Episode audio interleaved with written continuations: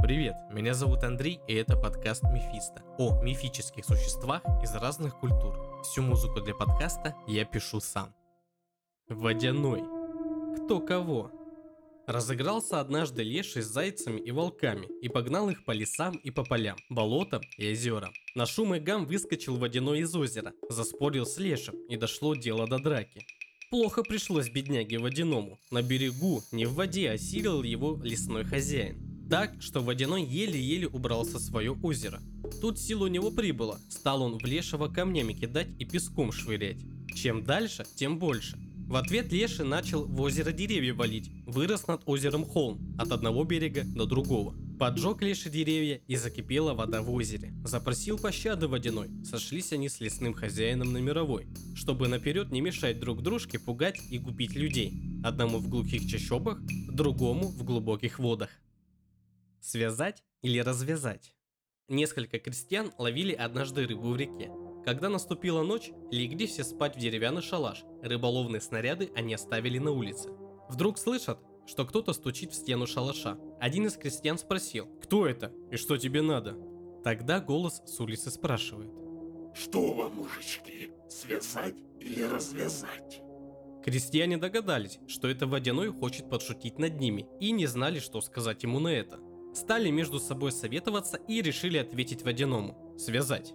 Когда рыболовы на утро встали, то увидели, что все рыболовные снаряды, сети, соки и прочее посвязаны крепкими узлами, так что распустить их не было никакой возможности. Посоветовавшись между собой, решили оставить сети нераспутанными до следующего утра. Когда наступила ночь, крестьяне опять забрались спать в шалаш. Только что улеглись, слышат, опять кто-то стучит в стенку шалаша и спрашивает – что вам, мужички, связать или развязать? Крестьяне обрадовались, что Водяной сам им предлагает развязать, и все в один голос ответили. «Развязать!» Рыболовы думали, что Водяной распутает им сети. Когда на следующее утро они встали, то увидели, что все сети и бредни были распущены на тончайшие нитки. С тех пор ловить рыбу в этом месте крестьяне перестали. Наши предки верили, что водяные – это потомки тех нечистиков, которых Бог не свергнул с небес, а они упали в реки, озера и пруды. Особенно любит водяной забираться на ночлег под водяную мельницу, возле самого колеса. А того в старину всех мельников непременно числили колдунами. Однако есть у водяных и свои дома. В зарослях тростника и осоки выстроены у них богатые палаты из ракушек и самоцветных речных камушков. У водяных есть свои стада коров, лошадей, свиней и овец, которых по ночам выгоняют из вод и пасут на ближних лугах. Водяные женятся на русалках и красивых утопленницах. Когда в половодье от весеннего таяния снегов или от долгих проливных дождей выступит река из своих берегов и стремительным напором волн поломает мосты, плотины и мельницы. Крестьяне думают, что это водяные подпили на свадьбе, предались буйному веселью и пляскам и в своей гульбе разрушили все встречные преграды. Ну а когда жена водяного должна родить, она принимает вид обыкновенного человека, является в город или деревню, приглашает к себе повивальную бабку, ведет свои подводные владения, а потом щедро награждает за труд серебром и золотом. Рассказывает, что однажды рыбаки вытащили в сетях ребенка, который резвился и играл, когда его отпускали в сетях в воду, но томился, грустил и плакал, когда приносили в избу. Ребенок оказался детищем водяного. Рыбаки отпустили его к отцу с условием, чтобы тот нагонял им в сети как можно больше рыбы, и это условие было соблюдено. Впрочем, если водяной идет в люди, пусть и приняв человеческий облик, его легко узнать, потому что с левой полы его постоянно капает вода. Где бы он ни сел, место постоянно оказывается мокрым, а начнет причесываться и с волос струится водиться. Своей родной стихии водяной неодолим, а на земле сила его слабеет. Но уж на реках все рыбы ему подвластны, все бури, штормы и ураганы. Он бережет пловца или топит его, дает рыбаку счастливый улов или рвет его сети. Случается, что рыбаки, поднимая невод, вытаскивают вместе с рыбой и водяного чуду, который тотчас же разрывает сеть, ныряет и уводит за собой всю добычу. Один рыбак, завидев, что река несет мертвое тело, взял утопленника в лодку, но к его ужасу мертвец вдруг ожил, скочил, захохотал и бросился в пучину. Так подшутил над ним водяной. Обыкновенно он ездит на соме, а потому в некоторых местностях рыбу эту, чертова коня, не советуют употреблять в пищу.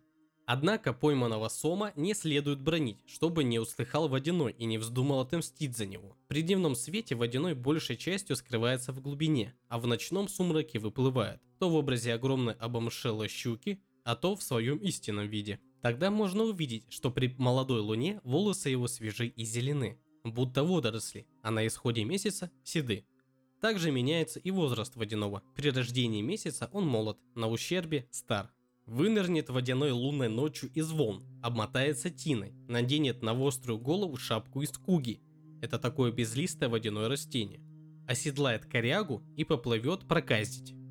То хлопает по воде ладонью, и звучные удары вы слышны далеко, то среди совершенной тишины вдруг где-нибудь заклубится, запенится вода, и из нее выскочит водяное чудо и скроется – а в тот же миг в полуверсте от этого места вновь заклубится вода, вновь выставляется голова водяного. В ночную пору частенько дерутся водяные с лешами, от чего идет по лесу грохот и треск падающих деревьев. Громко раздается во все стороны плеск волн. Над теми людьми, которым судьба определила утонуть, водяной получает таинственную власть, которой ничем нельзя избегнуть. Поэтому иные суеверы не решают оказать помощь тонущему. Все равно, мол, от судьбы не уйти. Подобно домовому, который все тащит из соседских кладовых и амбаров в собственный дом, Водяной ухитряется переманить к себе рыбу из чужих рек и озер. Летом он бодрствует, а зимой спит, ибо зимние холода запирают дожди и застилают воду льдами. С началом же весны в апреле Водяной пробуждается от зимней спячки, голодный и сердитый, как медведь. С досады ломает он лед, вздымает волны, разгоняет рыбу в разные стороны, а мелкую и совсем замучивает. В эту пору гневливого властелина реки ублажают жертвами, поливают воду маслом, даруют гусей, любимую птицу водяного. У западных славян водяной назывался Езерним, озерный дух. У него тоже было множество подданных – светежанки, гопляны и западлинки. Подобно водяницам, они соблазняли неосторожных молодцев своей красотой и увлекали их на дно, чтобы увеличить число подданных Езернима – Возлюбленная его была покровительница горных потоков, которые бегут с вершин в озера, питая их. Если люди чем-то умудрялись прогневить Езернима, он насылал на них зловредных страшил, чудака и топельца, а также уродливых водяных дев плюскон, которые до смерти пугали по ночам неосторожных рыбаков. В болото заманивал их злыдень. Друзья, на сегодня все. Подписывайся на все доступные площадки для подкастов и на YouTube – а также подписывайся на Бусти, чтобы поддержать финансовый проект и слушать эксклюзивные выпуски. Спасибо, что со мной. До новых встреч.